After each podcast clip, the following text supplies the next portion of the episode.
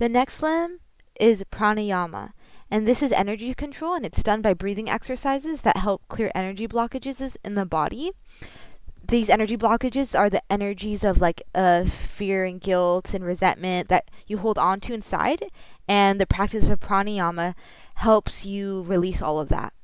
So after that, we have pratyahara, which is the withdrawal of the five senses that keep you connected to the physical world, so you can then connect with your inner world.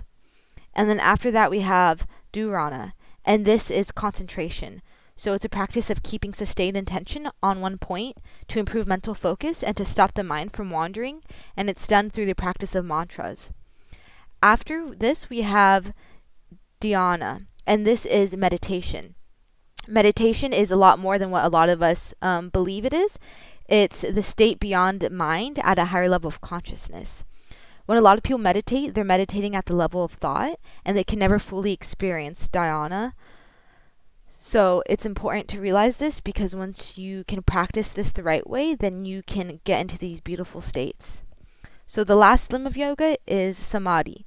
And this is a state of enlightenment. It's when you become oneness with source.